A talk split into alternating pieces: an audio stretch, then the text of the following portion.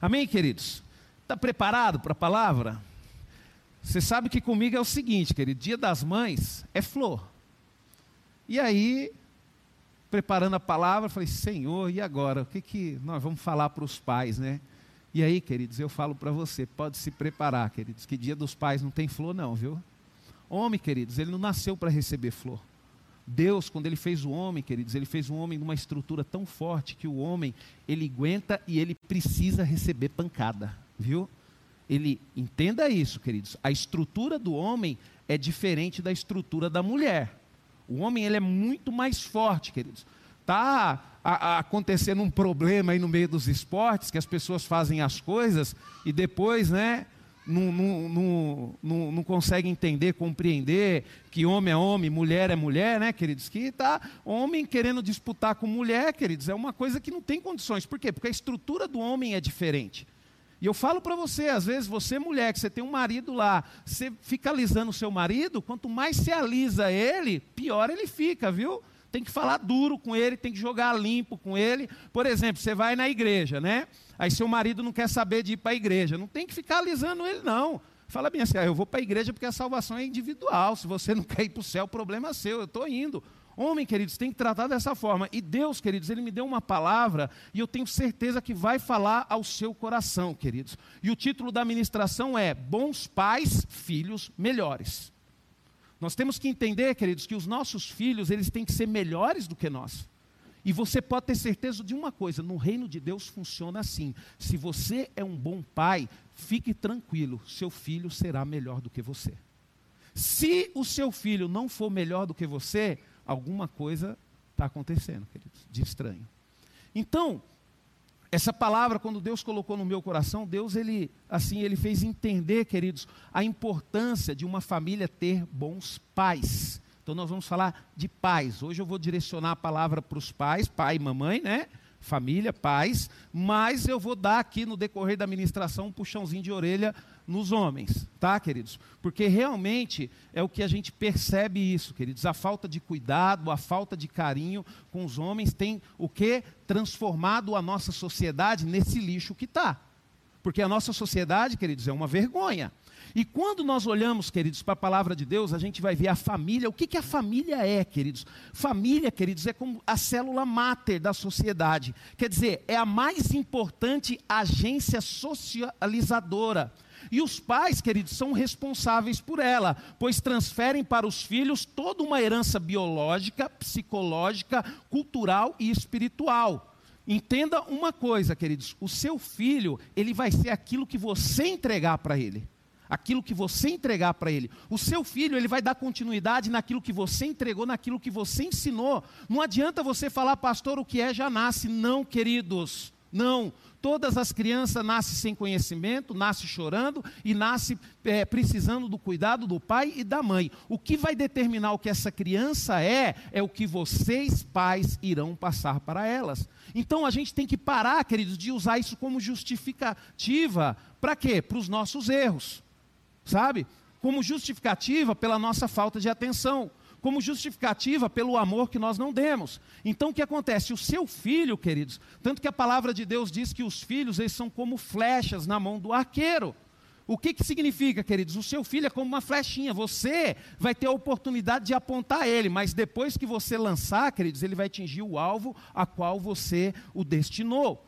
Então, queridos, quando nós olhamos para essa palavra mater, como eu quero dizer, palavra é uma célula mater, entenda o, que, o seguinte: essa palavra ela quer, é, ela quer era de origem latina e quer dizer a quem é socialmente atribuído o papel de mãe, quer dizer, mãe social. Olha só que interessante, queridos. O que, que a mãe faz? A mãe ela gera o filho. É a mesma coisa a família. A família é responsável por gerar uma sociedade. A sociedade ela é gerada pelos princípios que são ensinados dentro da família. Então, queridos, olha só que interessante. A família ela é responsável em gerar uma boa sociedade. Então, o motivo da sociedade está dessa forma, é por quê? Porque a família não tem gerado coisas boas dentro do seu lar. Então, por isso que nós estamos vendo uma sociedade cada vez mais perdida. Porque nós estamos vendo pais que estão preocupados e gastando o seu tempo através da, da busca pelos seus próprios interesses. Pai e mãe não se preocupam mais em ensinar valores para os filhos. E essa peça aqui, queridos, é a mais pura realidade, queridos. É a mais pura realidade. E eu vou falar um negócio para você. Você vai ter luta se você decidir ser um pai cristão e ensinar princípios e valores para os seus filhos você vai ter luta. Por quê? Porque a sociedade não quer isso, queridos. A sociedade ela não quer isso, porque a partir do momento que você começar a gerar esses valores dentro da sua família para os seus filhos, você vai começar a mudar a sociedade, porque você vai estar colocando pessoas com valores e princípios no meio daquela sociedade. Aí eu pergunto para você, como que estão seus filhos? O que que você está entregando para a sociedade? É responsabilidade nossa, queridos. Não adianta nós falarmos assim, ah, o mundo está perdido. O mundo está perdido por culpa da igreja. A igreja não assume a responsabilidade dela. Os pais, queridos, não assumem a responsabilidade com seus filhos. E nós vamos entender isso, queridos. Eu vou falar, primeiro, sobre seis tipos de pais desajustados. Pais desajustados, queridos. Seis tipos. O primeiro tipo que eu quero falar com você, queridos, é o pai rejeitadores. Aqueles pais, queridos, que eles já rejeitam o seu filho já desde pequeno. E o principal motivo que leva os pais a rejeitarem os seus filhos são a acepção e a preferência de sexo. Sabe? Antes do filho nascer, queridos, o pai ele já começa a pensar: eu quero um menino. Ah, eu quero uma menina. E ali, queridos, já começa a rejeição. E isso, queridos, nós temos que tomar muito cuidado. E outra coisa também, queridos, é achar que o filho nasceu no momento errado. Às vezes, queridos, muitos pais fogem da responsabilidade e falam: ah, meu filho nasceu no momento errado, eu não tive tempo para instruir, eu não tenho tempo para poder educar. Então, isso daí, queridos, é uma forma de rejeição. Não, não foi no tempo errado, não. É uma bênção que Deus te deu e foi no tempo certo. E você precisa aceitá-lo como seu filho. Você não pode rejeitar o seu filho. Você não pode fazer isso. E infelizmente a maioria dos pais, ou porque ele vê nos seus filhos, né, traços de caráter que fazem lembrar outras pessoas. Por exemplo, mesmo, tem pai que rejeita o filho só porque o filho ou a filha parece com a sogra. porque é natural, querido. Se você casou com a esposa, é natural que seu filho vai ter o traço dos seus pais, vai ter o traço dos seus sogros. E a gente vê isso acontecendo, queridos. E isso não deve haver dentro da família, queridos. E um dos piores coisas que pode acontecer, queridos, é quando tem um pai rejeitador. Outro pai, queridos, também desajustado, são pais violentos e perversos. Nesses itens estão excluídos pais que abusam sexualmente dos seus filhos. Fala, pastor, falando isso no púlpito, é uma realidade no mundo, queridos. É uma realidade dentro da igreja. Infelizmente, queridos, tem pais que têm esse tipo de pensamento, pai perverso. Por que, que você acha que acontece muita separação? Por que, que muitas mulheres não suportam ficar casado com os maridos? Por quê? Porque começa a identificar isso, essa perversidade. Essa perversidade, queridos. Então, queridos, eles também são aqueles pais que descarregam sobre os seus filhos toda a tensão do dia a dia e a sua insatisfação pela não realização dos seus sonhos. Quer dizer, pais que culpam os seus filhos pelos seus erros. Quer dizer, às vezes você vê o seu filho lá tendo a oportunidade de sonhar e você começa a culpar. É, agora você está bem, mas eu não estou, eu não tive essa oportunidade. Peraí, não teve porque não aproveitou.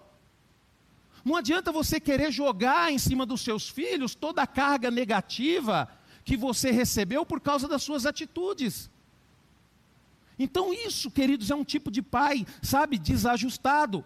Outros pais também, queridos, desajustados, é o pai ignorante. São aqueles que falam tudo que não convém falar a uma criança, que amaldiçoa, chama as crianças, né? Ah, isso aí não vai dar o que presta, isso é um capetinha. Sabe, cara, queridos, isso é um pai desajustados. É um pai, sabe, ignorante. Batem nos filhos por motivos fúteis, em vez de conversar com eles com educação, gritam. Sabe, queridos? Gritam. Eu não estou falando que você não tem que corrigir o seu filho. Só que você tem que entender que para tudo tem que ter um motivo. Não é porque você está nervoso que você vai descarregar tudo isso em cima dos seus filhos. E isso, infelizmente, queridos, tem acontecido no meio das famílias. Tem acontecido. São filhos, queridos, que estão suportando uma carga que ele não consegue carregar. Outro tipo de pai, queridos, pais dominadores, são aquele que pensa que os seus filhos são propriedades deles. Sabe, queridos? Por exemplo mesmo, você tem que ter a consciência que o seu filho não é propriedade sua. O seu filho, queridos, ele pertence a Deus. O seu filho, um dia ele vai ter uma vida, um dia ele vai ter a família dele. Ele não vai ficar para sempre do seu lado, fazendo tudo o que você quer. Por exemplo, o seu filho um dia vai escolher com quem vai se casar, não é você que vai escolher com quem ele vai se casar.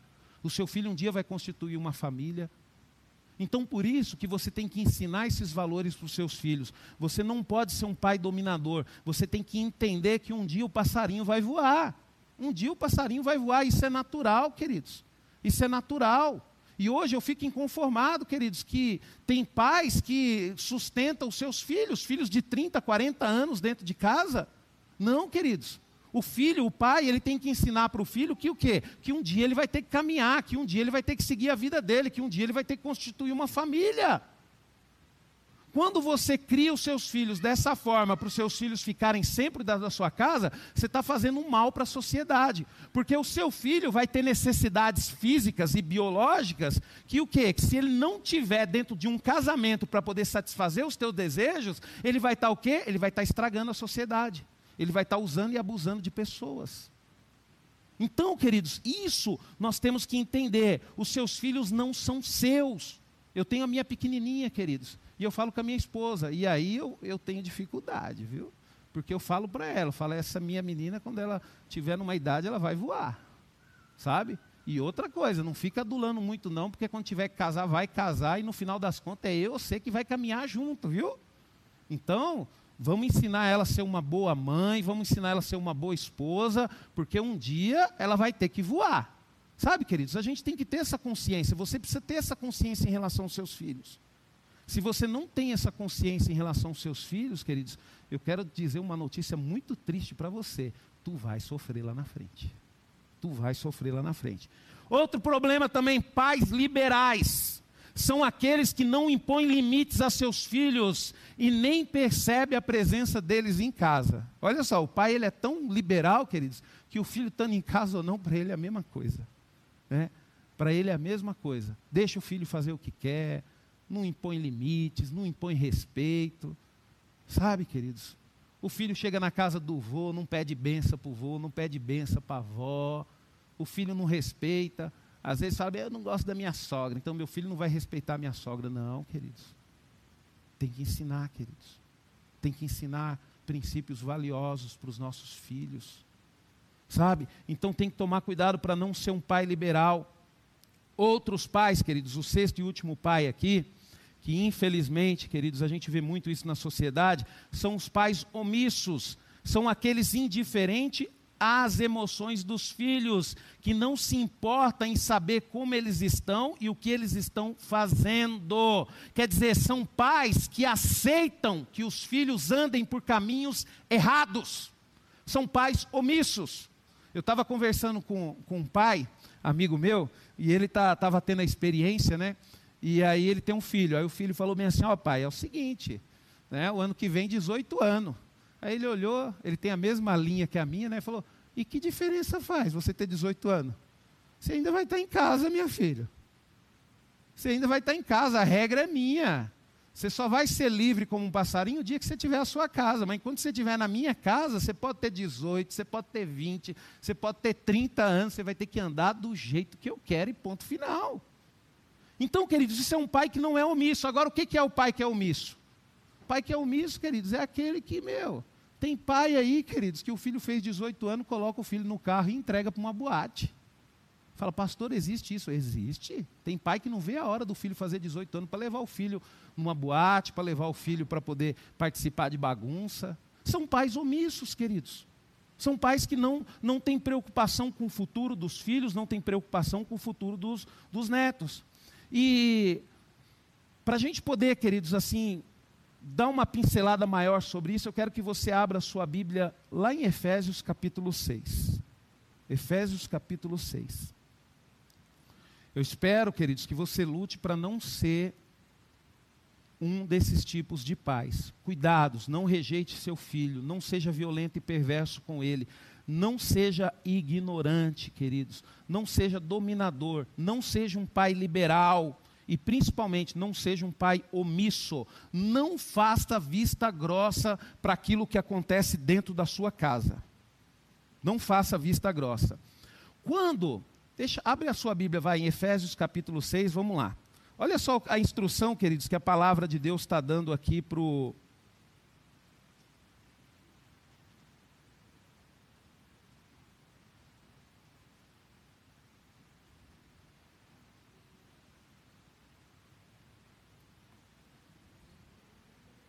Amém? Você abriu aí? Glória a Deus.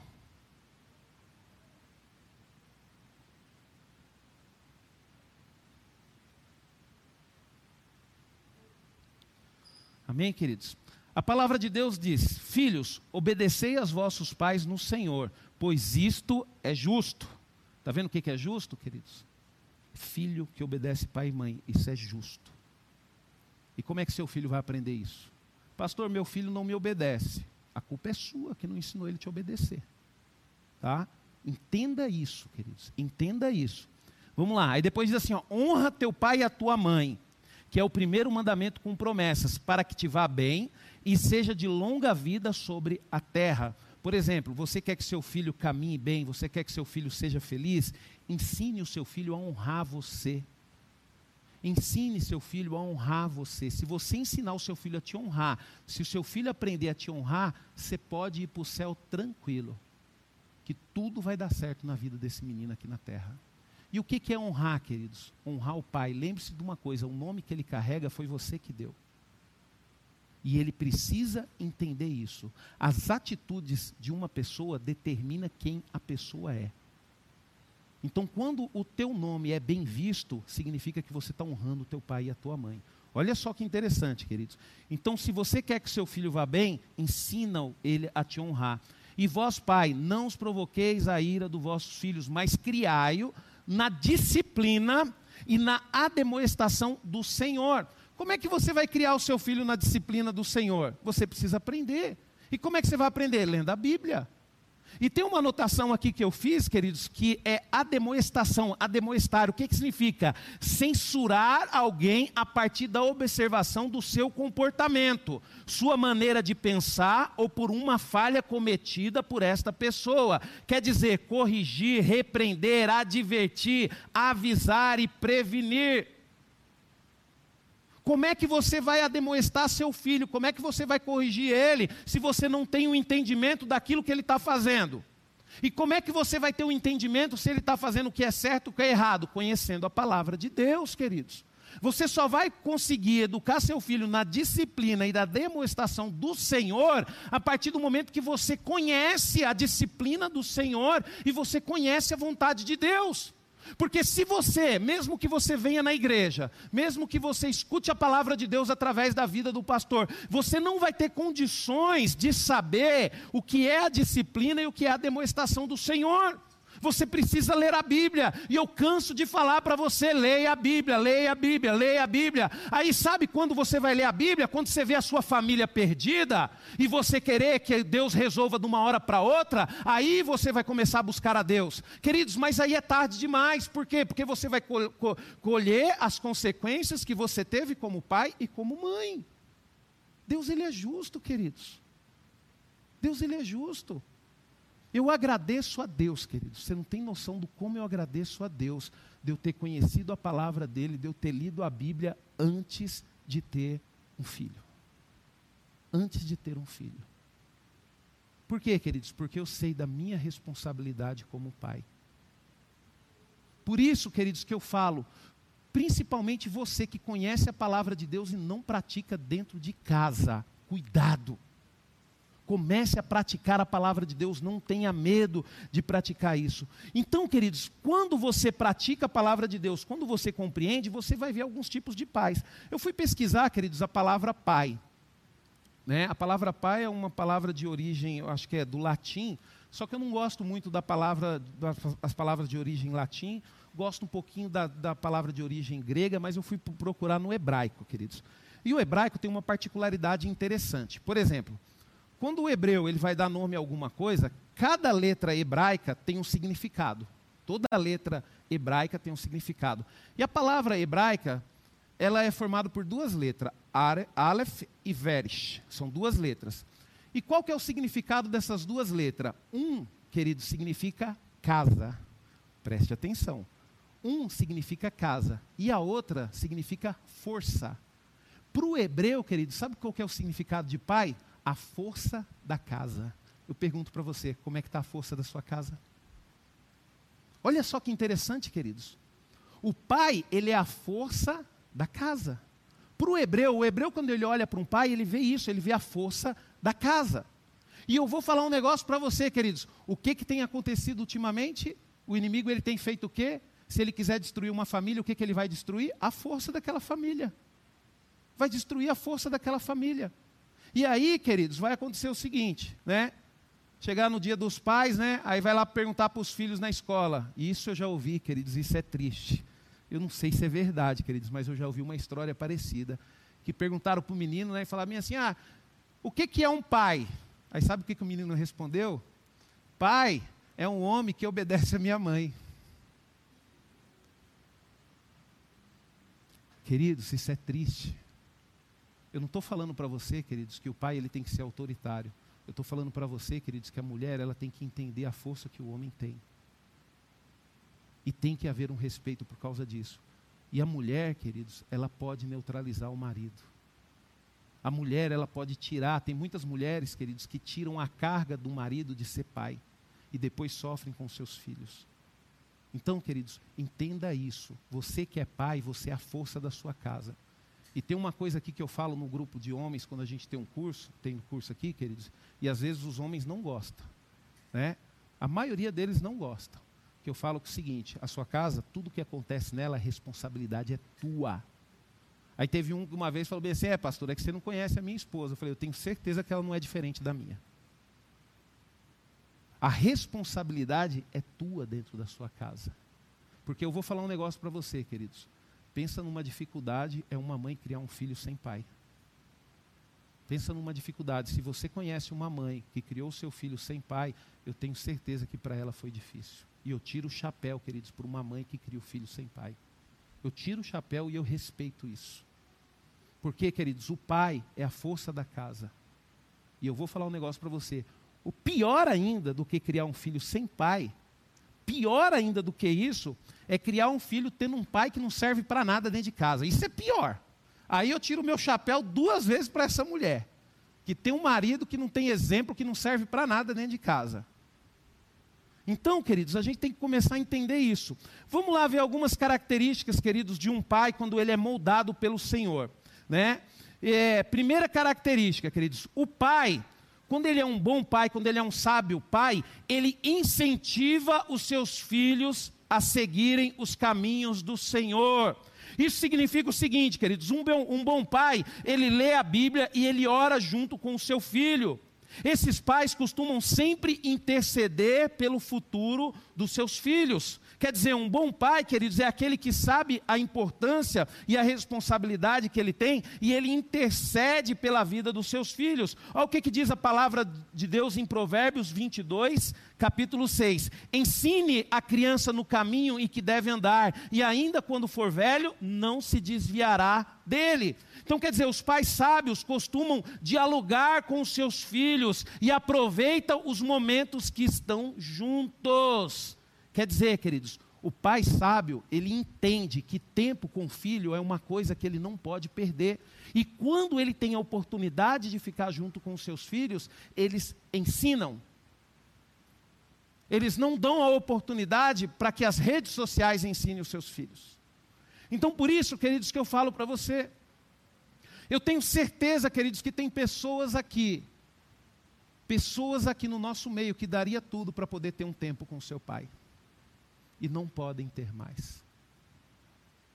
E muitas vezes nós que podemos ter tempo com os nossos filhos, nós não aproveitamos.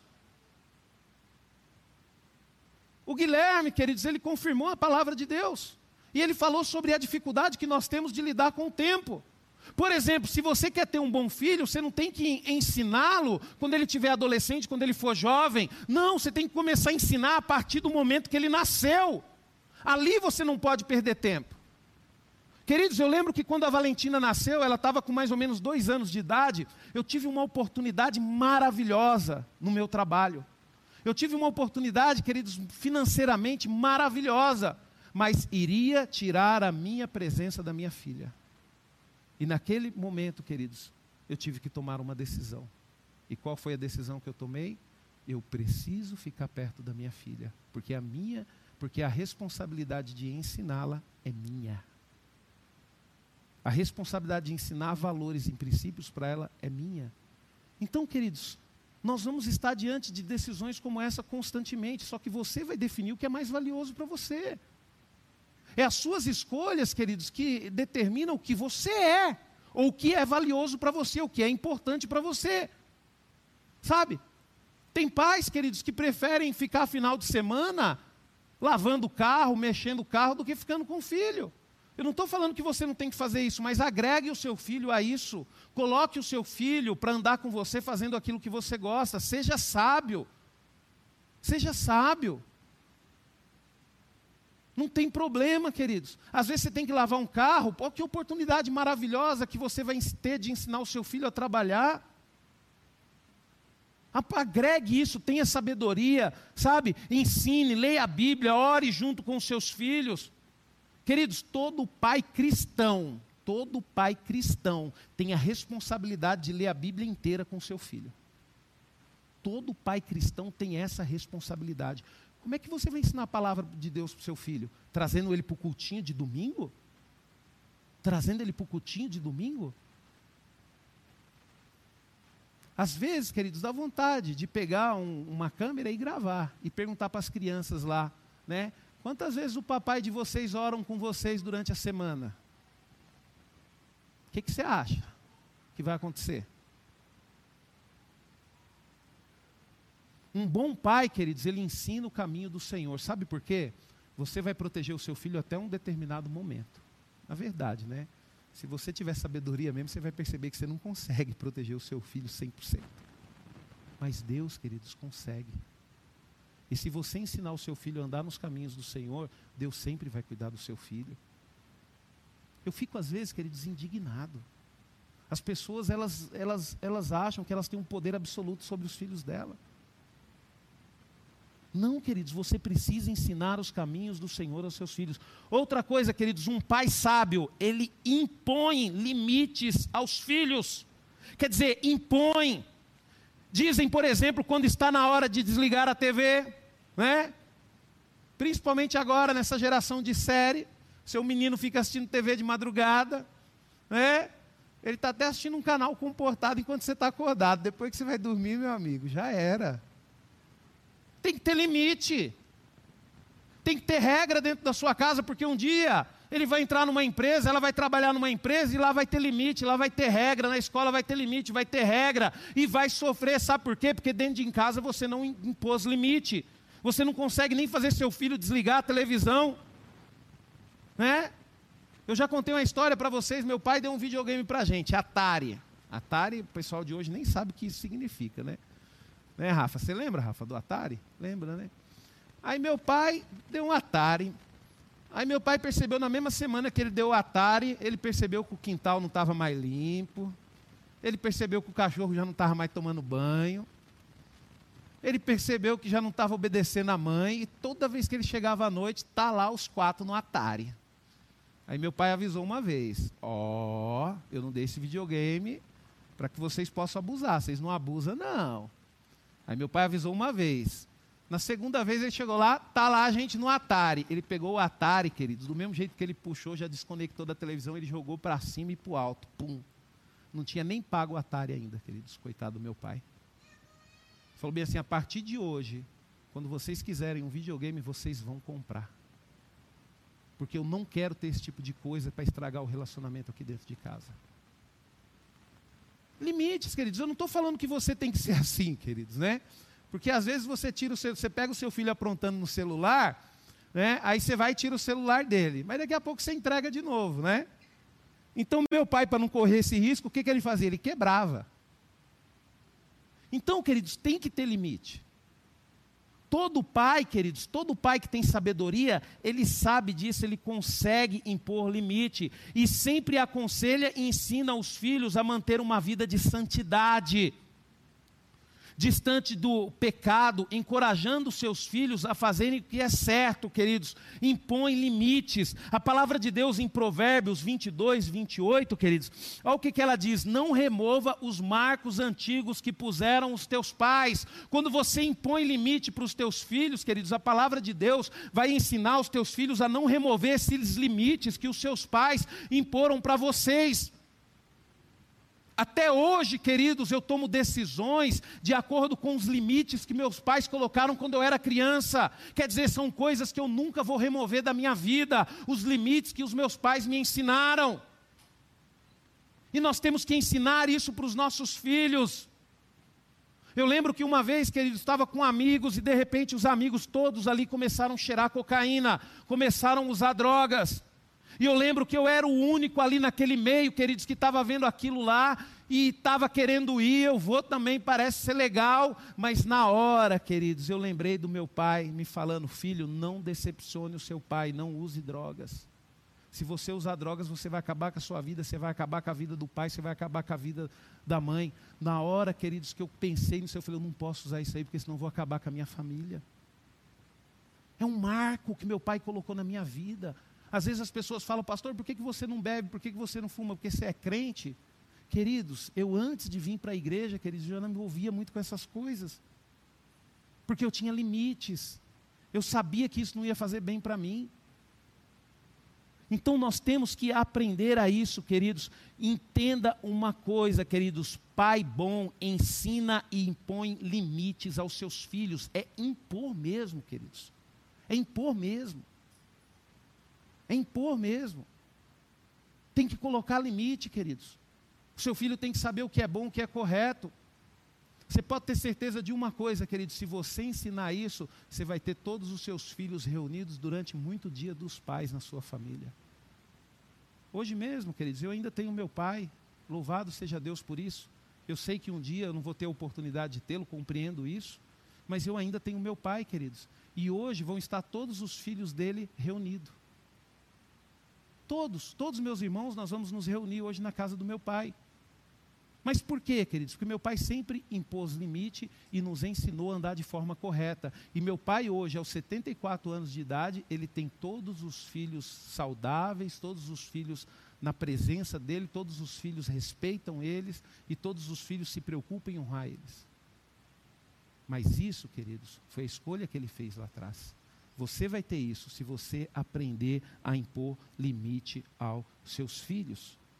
Então, queridos, olha só que característica legal essa: incentivar os filhos a seguirem o caminho do Senhor e impor limite aos seus filhos. Seus filhos fazem o que quer dentro da sua casa? Alguma coisa está errada. Alguma coisa está errada, queridos. Pastor, ainda tem tempo de corrigir? Tem. Enquanto seus filhos estiverem dentro da sua casa, tem tempo de corrigir sim. Tem tempo de corrigir, sim. Quando nós olhamos, queridos, também para a palavra de Deus, nós vamos ver características do jovem que conhece o Senhor através da sabedoria dos seus pais. Quer dizer, é o pai, Dani, identificando se ele foi sábio através da atitude dos filhos. Através da atitude dos seus filhos, você vai identificar se você for um pai sábio ou não. Eu louvo a Deus, queridos. Por exemplo, você pega para mim hoje, fala bem assim, pastor, é, uma referência sobre é, uma referência sobre louvor. Eu já penso Ademar de Campos, queridos. Eu não penso Priscila Alcântara, eu não penso, não, é Ademar de Campos. Por quê, queridos? Porque além dos louvores dele ser lindo, ele tem uma vida inabalável. Pastor, tem outra? Tenho, Fernandinho. Por quê, queridos? Porque eu não gosto de qualquer coisa que eu escuto. Eu quero saber a origem, da onde que vem. Eu não sou uma pessoa ignorante, eu não sou tolo. Eu quero saber a origem, de onde que vem. Aí você fala, pastor, uma referência de pai hoje. Bispo Haroldo. O Bispo Haroldo hoje é a minha referência de pai. Toda vez que eu preciso resolver alguma coisa relacionado a tanto no meu casamento quanto com a minha filha, o meu conselheiro é o bispo Haroldo. Por quê, queridos? Porque ele, como pastor de uma igreja, ele tem os filhos dele, os filhos dele casaram, continuam na igreja com ele, servindo a Deus. Um é pastor, a outra filha dele é diaconisa. Então, é uma referência para mim. É uma referência para mim. E isso nós temos que aprender, queridos. E por que, que o bispo Haroldo é referência de pai? Não é porque eu olho para a vida dele, é porque eu olho para a vida dos filhos dele. Se você quer uma referência de pai, não olhe para a pessoa, olhe para os filhos das pessoas. O filho vai determinar que tipo de pai o criou. Que tipo de pai o criou. Vamos lá, queridos. Então, primeira característica de um filho que conhece o Senhor através da vida do seu pai. Ele tem sonhos de Deus. O filho, queridos, a qual o pai apresentou o Senhor, ele não sonha os sonhos dele, ele sonha os sonhos que Deus colocou para ele.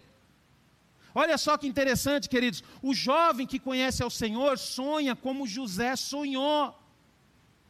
Deus, queridos, falou para José, através de um sonho, que todo mundo da família dele ia se dobrar para ele, e ele ficou firme naquele sonho, queridos, ele nunca esqueceu daquele sonho, e o que, que aconteceu com ele? Ele viveu o sonho que Deus tinha para ele. Então nós temos que ensinar os nossos filhos, queridos, a viver os sonhos do Senhor. Aí eu te pergunto: que tipo de vida, que tipo de sonho seus filhos estão vivendo? Será que seus filhos estão vivendo os sonhos que o Senhor tem para ele, ou seus filhos estão vivendo os sonhos que deles mesmo? Todo pai sábio ensina os seus filhos a viverem os sonhos do Senhor. Outra coisa, queridos, todo pai, todo filho que tem um pai sábio é trabalhador. É trabalhador. Você precisa ensinar o seu filho a ser trabalhador. Se você hoje olha para o seu filho e você vê um, uma pessoa que trabalha, que não foge da luta, eu quero te parabenizar, você fez um bom trabalho. O jovem que conhece, né, queridos, o Senhor, o, o jovem, ele entende que é o seguinte, que o Senhor, ele abençoa o jovem trabalhador como fez com Davi. Então Deus ele abençoa o jovem trabalhador como ele fez com Davi. Então o pai sabe que o filho, que Deus, quando o pai é sábio, ele fala que Deus ele abençoa que é aquele que é trabalhador. Então o pai ensina o seu filho a ser trabalhador. É que nem, por exemplo, nós estamos ensinando as crianças aqui. Nós estamos ensinando o quê? Que o dinheiro vem através do trabalho. Então nós estamos ensinando as crianças a trabalhar, mas não adianta nada se você não estender isso da sua casa se você no seu lar não ensinar o seu filho a trabalhar. Sabe, queridos, o sucesso do seu filho vai ser consequência do trabalho dele. Vai ser do trabalho dele. Eu fico pensando, queridos, eu fico às vezes tinindo da vida. Uma vez, queridos, isso aconteceu, né? É, é, terrível, mas essas coisas a gente vê, a gente acontece, né? Pessoa contratou o pedreiro, o pedreiro foi lá trabalhar, precisava de um ajudante, né? Pô, se eu tenho um filho parado dentro de casa com 20 anos de idade, eu não vou pagar ajudante para o pedreiro. Meu pai nunca pagou ajudante para o pedreiro. Meu pai sempre teve quatro homens dentro de casa, meu pai ia gastar dinheiro com ajudante? Só se ele fosse bobo. E aí, queridos, de repente, a mãe tem a oportunidade de ensinar o filho a trabalhar de ensinar o filho a sentir o gostinho do que é ser ajudante de pedreiro, porque eu vou falar um negócio para você. Você sabe por que, que eu estudei, queridos? Porque eu senti o gostinho do que é ser ajudante de pedreiro. e perde a oportunidade. E fala bem assim: meu filho estudou, ele não faz esse tipo de coisa. Queridos, eu estudei, mas até hoje eu reboco lá, se precisar lá em casa, eu reboco, eu passo massa corrida. O trabalho, queridos, ele não está relacionado ao fato de você estar estudado ou não. O trabalho é algo que faz parte do seu caráter. Então, queridos, ensina um filho ser trabalhador. Né? Por quê? Porque entende que o Senhor ele abençoa um jovem que trabalha. Olha o que, que a palavra de Deus diz é, aqui, ó, quando Samuel foi ungir Davi, perguntou Samuel a Jessé: Acabaram-se os teus filhos? E ele respondeu: Ainda falta o mais moço que está apacentando as ovelhas. Disse, pois, Samuel a Jessé: Manda chamá-lo, pois nós não nos assentaremos à mesa sem que ele venha. Sabe por que, que Deus mandou ungir Davi, queridos? Por causa de uma das qualidades dele, ele era trabalhador, queridos. O profeta estava lá, queridos, nada tirava ele do trabalho, ele estava trabalhando.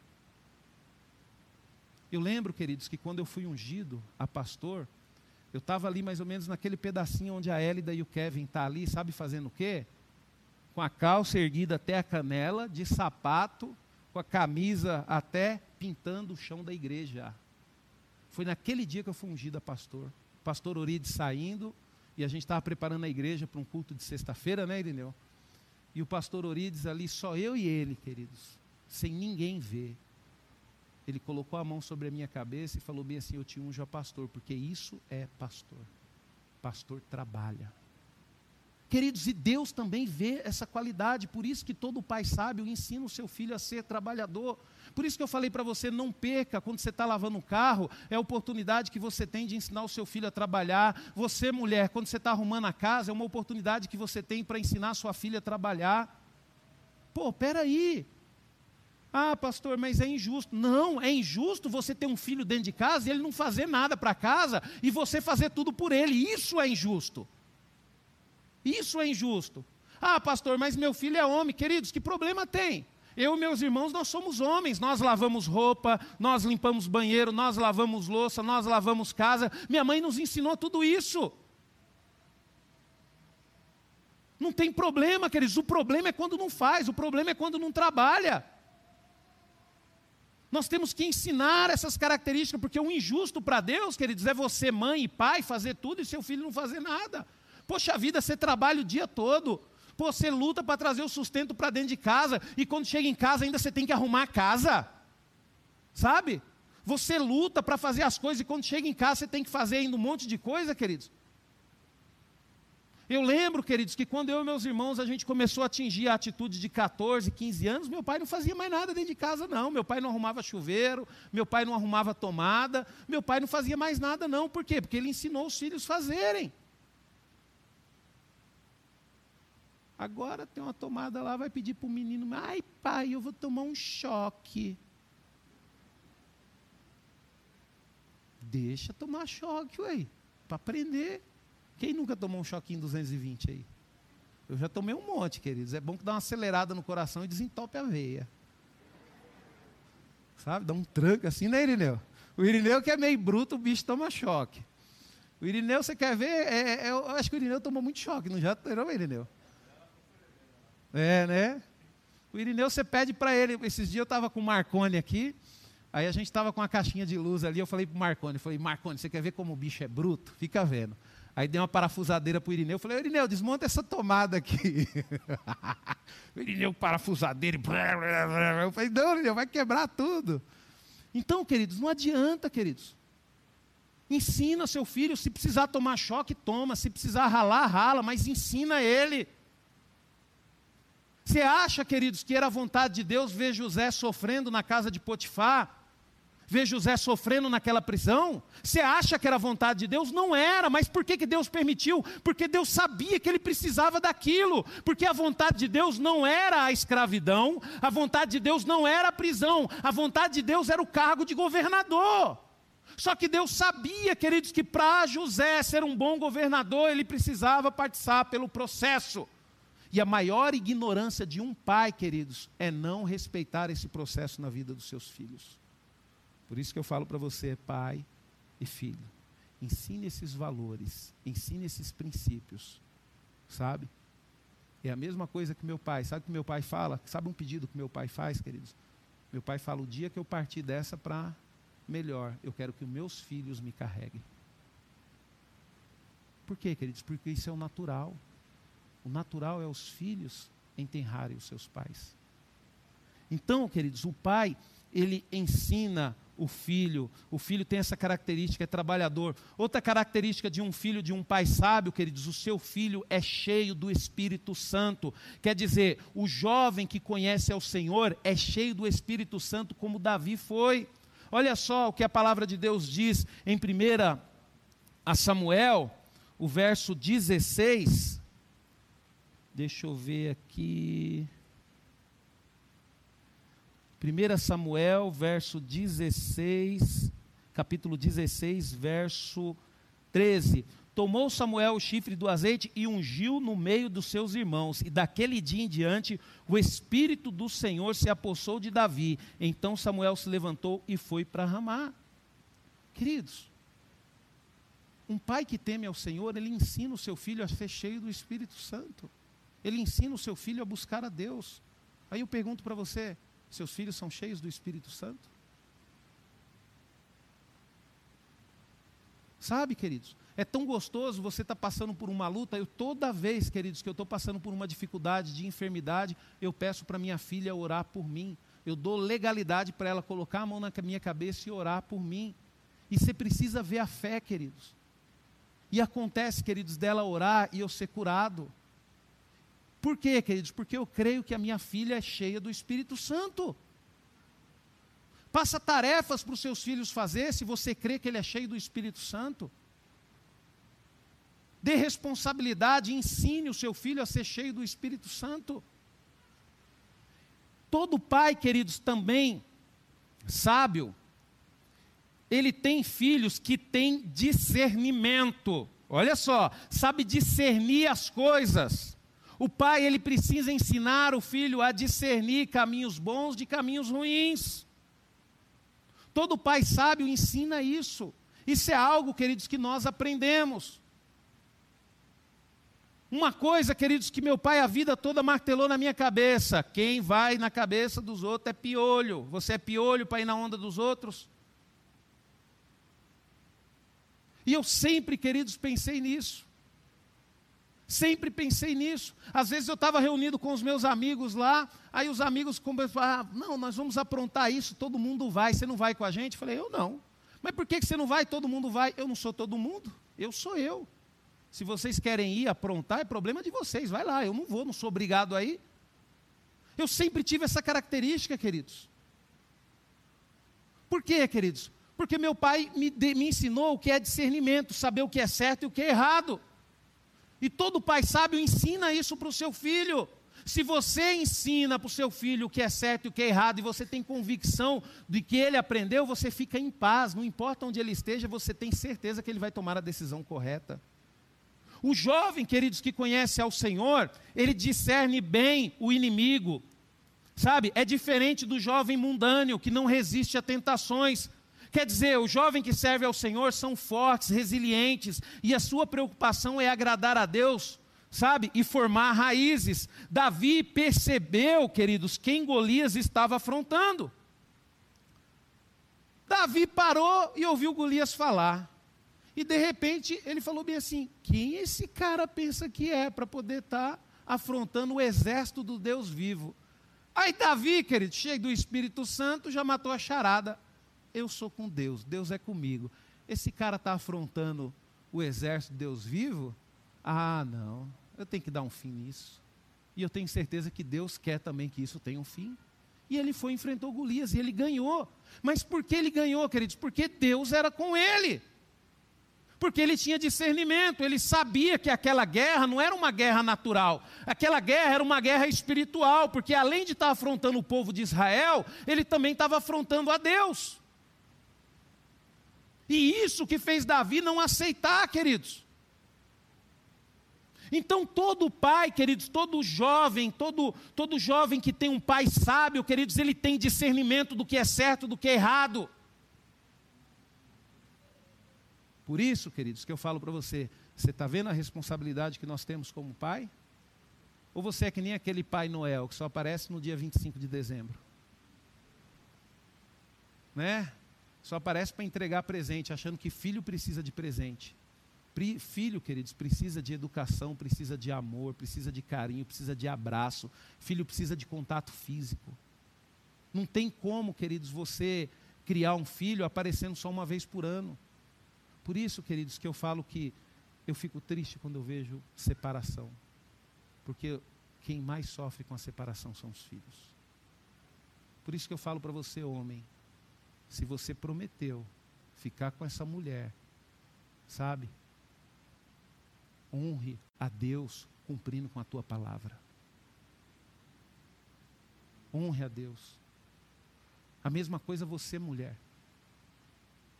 Eu fico vendo, queridos, a minha mãe ela enfrentou várias situações difíceis, mas a minha mãe ela enfrentou as situações difíceis por amor aos filhos. E hoje nós estamos vendo uma geração, queridos, que infelizmente não tem amor aos filhos, tem amor a si próprio. Abandona os filhos para conquistar aquilo que os olhos desejam, que o coração quer. E eu falo, isso é pai de verdade? Isso é mãe de verdade?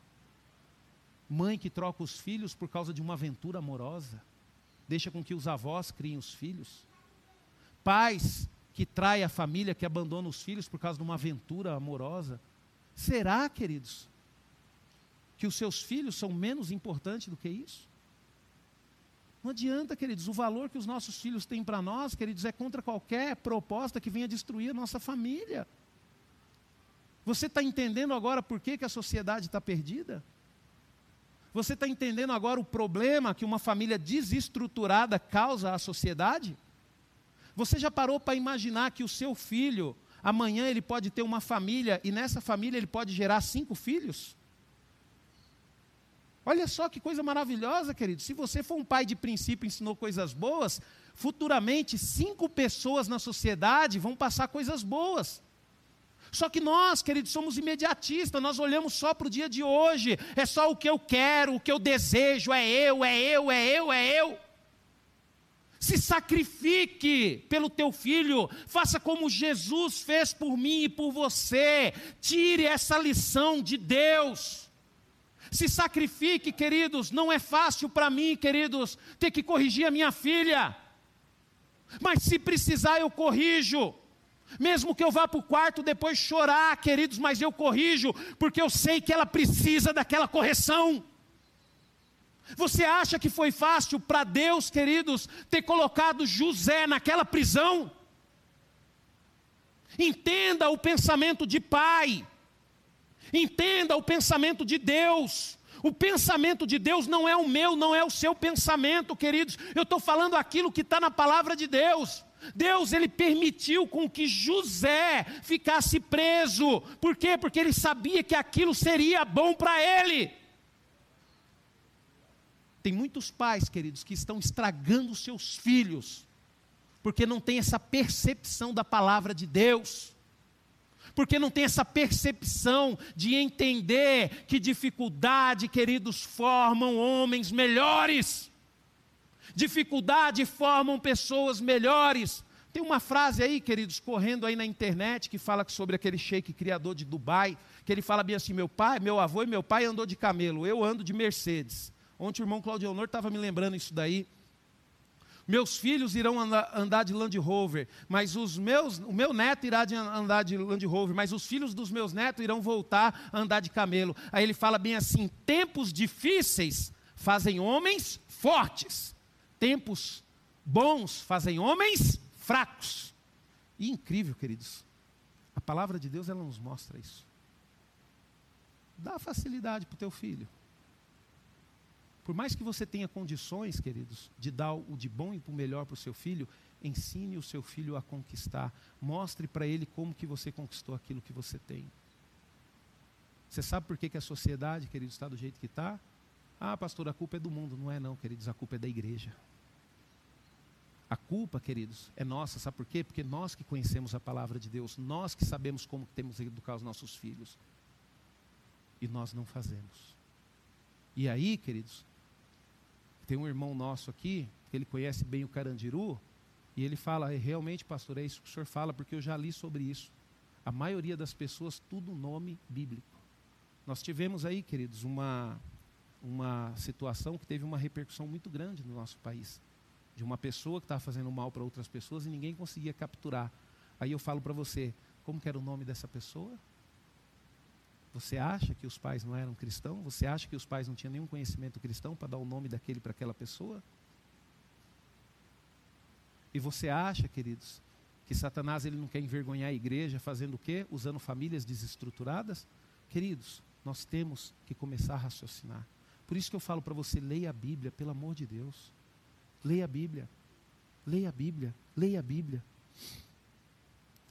Queridos, alguns conselhos que todo pai deve dar aos seus filhos. Primeiro, queridos, se você é um pai sábio, você tem que aconselhar o seu filho a te honrar. Então, queridos, o conselho que você tem que dar para o seu filho é honrar. E entender uma coisa: o filho obediente que respeita os pais tem longos anos de vida. Nós lemos aqui em Efésios.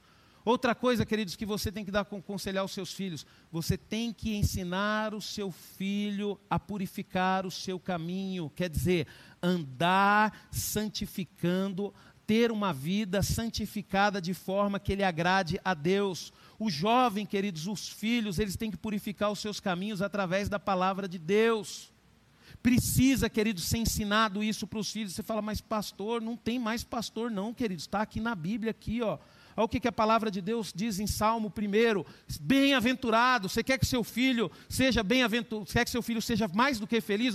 Bem-aventurado o homem que não anda no conselho dos ímpios, não se detém no caminho dos pecadores, nem se assenta na roda de escarnecedores. Antes o seu prazer está na lei do Senhor e na sua lei medita de dia e de noite. A palavra de Deus diz: Ele é como árvore plantada junto a correntes de água e que no devido tempo dá o seu fruto, cujas folhas não murcham e tudo quanto ele faz é bem sucedido. Bem-aventurado o homem que não anda nos conselhos dos ímpios. Então nós precisamos ensinar os nossos filhos a se purificar. Quer ver, queridos? Está aqui a palavra de Deus, Salmo 119 do verso 9 e 11 diz assim, ó: De que maneira poderá o jovem guardar puro o seu caminho, observando segundo a tua palavra? Por isso que o pastor fala para você ler a Bíblia. Ensine os seus filhos a ler a Bíblia.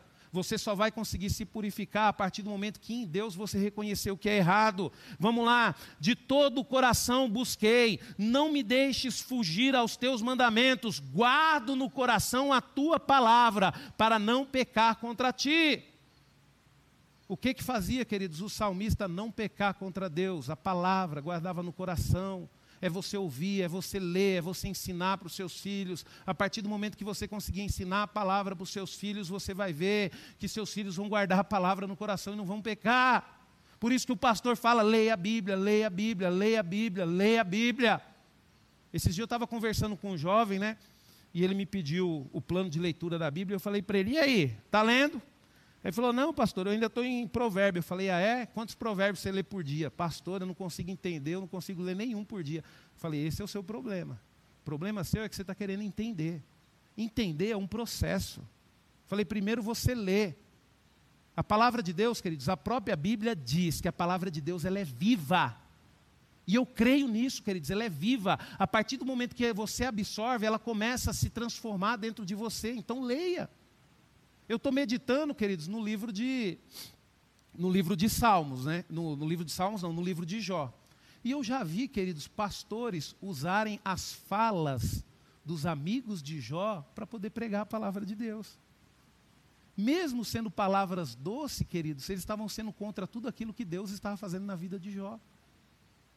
Aí você fala, pastor, você teve esse entendimento a primeira vez que você leu, leu o livro de Jó? Não, pelo contrário, queridos. Eu achava até bonitas as palavras deles e eu ficava inconformado com aquilo. Como é que pode a palavra de Deus falar que os amigos não eram bons e os amigos estavam falando coisas boas? Porque, queridos, eles não conheciam realmente Jó. Jó, ele sabia da vida íntegra que ele tinha diante de Deus. E os amigos dele estavam tentando fazer ele reconhecer de um pecado que ele não tinha cometido. E isso acontece na igreja, queridos. Às vezes você está passando por uma luta, as pessoas acham que é pecado. Ah, irmão deve estar passando por uma luta ali, deve estar pecando. E não é, queridos, pode ser processo de Deus. Eu tenho certeza que na maioria das vezes vai ser processo de Deus. Então, olha só o que, a Bíblia também aqui em, em Salmos, também um pouquinho para frente, 105, diz assim: ó, lâmpada para os meus pés é a tua palavra e luz para os meus caminhos.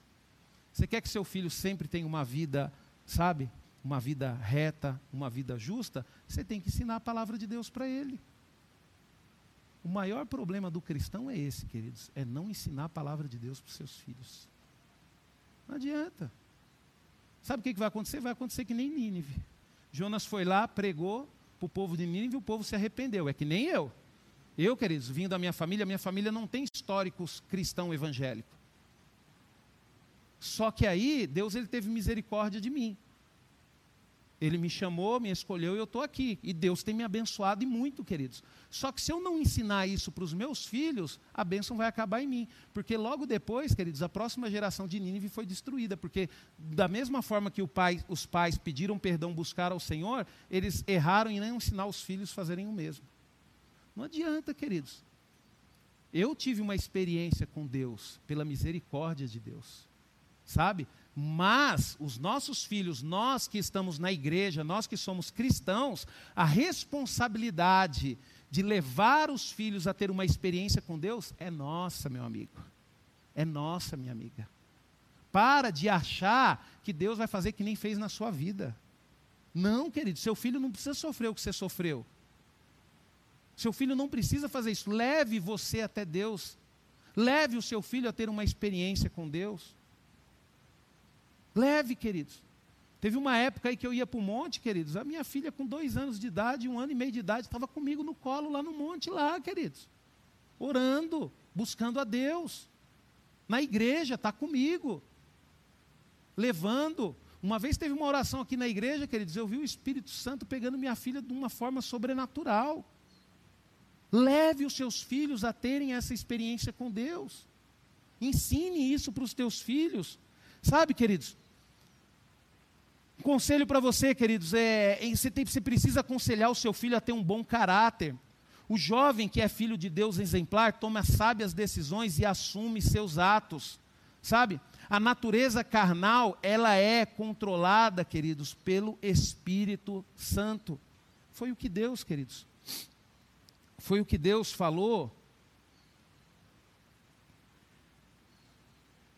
Aqui na palavra de Deus, Deus usou Davi para poder falar. Olha só o que a palavra de Deus diz: aproximando-se os dias da morte de Davi, deu ele ordens a Salomão, seu filho, dizendo: Eu vou pelo caminho de todos os mortais, coragem, pois, e ser homem Guarde os preceitos do Senhor teu Deus, para andares nos seus caminhos, para guardares os seus estatutos e os seus mandamentos e os seus juízos e o seu testemunho, como está escrito a lei de Moisés, para que prospere em tudo quanto fizerdes por onde quer que fores, para que o Senhor confirme a palavra que falou a mim, dizendo: Se teus filhos guardarem os seus caminhos para andarem perante a minha face fielmente, de todo o seu coração e de toda a sua alma, nunca lhe faltará um sucessor no trono de Israel. Eu e você, queridos, nós temos que entender isso. Os nossos filhos vão nos suceder a nossa bênção vai partir para eles, mas o que, que eles têm que fazer? Eles têm que continuar obedecendo a Deus. Para de achar que Deus vai proporcionar para eles uma experiência e você foge dessa responsabilidade. Davi sabia disso, porque Deus prometeu para ele: não vai faltar um descendente seu no trono, mas tem uma condição: eles vão ter que me obedecer. E você vê, queridos, o que aconteceu, porque teve uma, uma parte lá que Salomão se desviou, não obedeceu a Deus. Qual foi a primeira coisa que aconteceu no reinado de Israel? Foi dividido. E qual que era a preocupação de Davi, queridos, aqui no último momento da vida dele? A preocupação de Davi era que o seu filho obedecesse a Deus. Qual que tem que ter a minha preocupação e a sua preocupação, nós que somos pais cristãos? A nossa preocupação, se você ama o seu filho, é que o seu filho obedeça a Deus. Para de jogar nas costas de Deus uma responsabilidade que é tua. É gostoso ser pai? É gostoso, é delicioso, mas tem responsabilidade. Tem muitas pessoas, queridos, que querem ser pai, mas não querem a responsabilidade de ser pai, e colocam filhos, maus filhos aí na sociedade. E você acha que Deus fica feliz com isso, queridos? Você acha que Deus teve alegria em ter que deixar os filhos de Davi morrer nas mãos dos inimigos? Você acha que Deus tem alegria de ver o teu filho sofrendo no mundo porque você não educou direito? Deus não tem alegria, queridos, nisso. Só que entenda uma coisa, queridos, pelo amor de Deus, entenda uma coisa. Deus ele não pode ser injusto. Deus ele não poderia, queridos, manter os descendentes de Davi no trono de Davi sem que eles o obedecessem como Davi obedeceu. O próprio Davi, queridos, no momento de queda deles, ele teve que encarar, queridos, as, a, as consequências. Esses dias eu estava aqui na sala, aqui o Mateuzinho, filho do Rafa, entrou aqui, apontou para mim e falou: Pastor, você sabe que se você desobedecer tem consequência? Aí eu falei bem assim, ô, ô, ô Mateus, eu não sei não, estava conversando com ele, a pastora Vânia estava lá. Eu falei bem assim, então me ensina aí, porque se a Valentina não me obedecer, eu quero, eu quero, eu quero ver consequência. O que, que eu tenho que fazer? Aí ele falou, tira tudo que é eletrônico dela, não deixa ela assistir o que ela quer. Eu falei, ô Mateus, fala mais aí, deixa, deixa, me ensina aí. Queridos, olha que coisa maravilhosa, queridos. A criança ela tem que entender que tem consequência. Aí depois eu descobri, né, Rafa, que ele estava sofrendo a consequência, né? depois eu descobri que ele estava em a consequência. Aí você entende, queridos. O Mateus está com quantos anos, Rafa? Cinco anos. Por que, que o Mateus conseguiu me ensinar o que é consequência? Porque ele passou por aquilo. E você querendo tirar ainda a dificuldade do teu filho? Então, queridos, você precisa ensinar o seu filho a ter um bom caráter. E outra coisa, queridos, você, pai, precisa ensinar os seus filhos a fugirem do desejo da mocidade, quer dizer, controlar os seus desejos. Aquilo que eu falei para você, que tipo de filhos você está colocando na sociedade? Filhos que controlam os seus desejos? Ou filhos que não respeitam e não controlam os seus desejos? Quando você tem um filho, queridos, e uma filha que não controla e não respeita os seus desejos, você tem uma tendência, queridos, a ter um filho e uma filha que vai ser destruidores de famílias. Você sabe, queridos, que muito casamento é destruído porque mulheres e homens não conseguem controlar os seus desejos. Ou eu estou falando alguma coisa errada aqui? Não estou, queridos. Então, por isso, que nós, é responsabilidade nossa, ensinar isso. A palavra de Deus, ela nos ensina nisso. A Bíblia, queridos, ela manda o Filho de Deus fugir daquilo que é maior e mais forte do que ele. Está lá em Mateus 24, 20. Ó, você pode ler Mateus 26, 41. Você pode ler 2 Coríntios 6, 14, 18. 2 Timóteo 2, 22. Queridos, o maior problema da pessoa, queridos, é quando ela não consegue controlar a sua carne. Isso, queridos, é eu conheci o Senhor com 20 anos de idade, queridos. E aí você fala bem assim, pastor, é impossível. Não, não é impossível, não. Eu conheci o Senhor com 20 anos de idade, eu vou falar de mim aqui.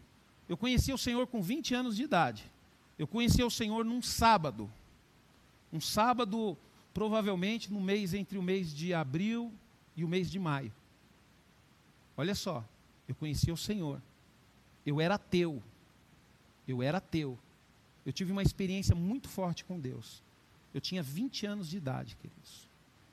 Eu era envolvido, queridos, no mundo até o último fio de cabelo. Hoje eu não tenho muito, mas naquela época eu tinha bastante.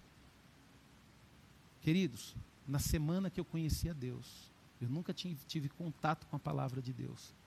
Na semana que eu conhecia Deus, eu fiz um voto com Deus.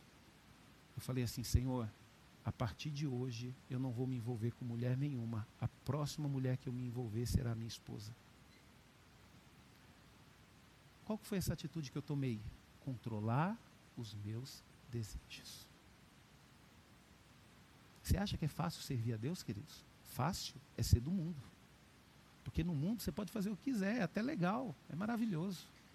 Mas servir a Deus, queridos, é para quem está disposto a controlar os seus desejos. Aí você fala bem assim, pastor, você conseguiu? Consegui fazer isso, queridos. Não tinha conhecimento da palavra, não, não tive. Em uma semana você consegue ler a Bíblia? Não consegue. Mas, queridos, Deus ele falou comigo e a presença dele foi tão forte no meu coração que eu comecei a ter o um entendimento daquilo que era certo e daquilo que era errado. E todos vocês que estão aqui têm esse entendimento todos vocês que estão aqui têm um entendimento do que é certo e o que é errado. Se vocês fazem o que é errado, é porque vocês querem. O reino de Deus, queridos, uma coisa tem que ser ensinada. Nós precisamos aprender a fugir dos nossos desejos. E para nós terminarmos, queridos, nós temos que entender, queridos, que os filhos são responsabilidades dos pais e devem ser educados de acordo com os princípios da palavra de Deus. Nós vimos aqui, queridos, aquele pai cristão, a preocupação dele. eu tenho certeza que será educar os seus filhos de acordo com a palavra de Deus. Para que quando eles crescerem, queridos, sejam motivos de satisfação e bênção. A coisa mais gostosa, queridos, que tem na vida de um pai é ele ter orgulho de um filho. A coisa mais gostosa, queridos, que eu tenho na minha vida, queridos, é quando meu pai ele olha para mim e ele fala bem assim: "Eu tenho orgulho do pai que você se tornou". Eu vejo você educando a filha, eu vejo você andando com a sua filha, eu vejo você o amor que você tem com a sua filha. Eu tenho orgulho do pai que você se tornou. Meu pai ele fala bem assim: "Eu tenho orgulho do homem trabalhador que você se tornou". Então, queridos, nós pais, queridos, nós temos que fazer isso, queridos, para que nós possamos, queridos, a ter orgulho. Então, ensine o seu filho a amar e respeitar as pessoas. O maior ensinamento, queridos, que um pai pode dar ao seu filho é ensiná-lo a amar a Deus. Se você não conseguiu ensinar o seu filho a amar a Deus, queridos, você falhou. Porque enquanto o seu filho estiver na presença de Deus, Deus irá sempre cuidar dele, queridos. Quando você ensina o seu filho a amar a Deus e você viu os seus filhos seguir os caminhos do Senhor, quando chegar o seu momento, Pai, porque isso vai chegar. Eu estou pregando para vocês e eu tenho uma certeza que um dia Deus vai me recolher. Quem é que tem a certeza que um dia Deus vai te recolher? Um dia Deus vai te recolher. E se você ensinar o teu filho a amar a Deus, quando chegar esse momento, você vai falar bem assim: Senhor, pode me levar. E você vai olhar para a vida dos seus filhos e você vai falar bem assim: a minha missão aqui na terra está cumprida. A sua missão aqui na terra, queridos, não é ser uma pessoa bem-sucedida. A minha missão aqui na terra não é ser um bom pastor, um pastor bem-sucedido pastor que pregue bem a palavra de Deus. Não, queridos, isso é presente que Deus está me dando. A minha missão aqui na terra, queridos, é fazer com que os meus filhos continuem no caminho do Senhor. Amém?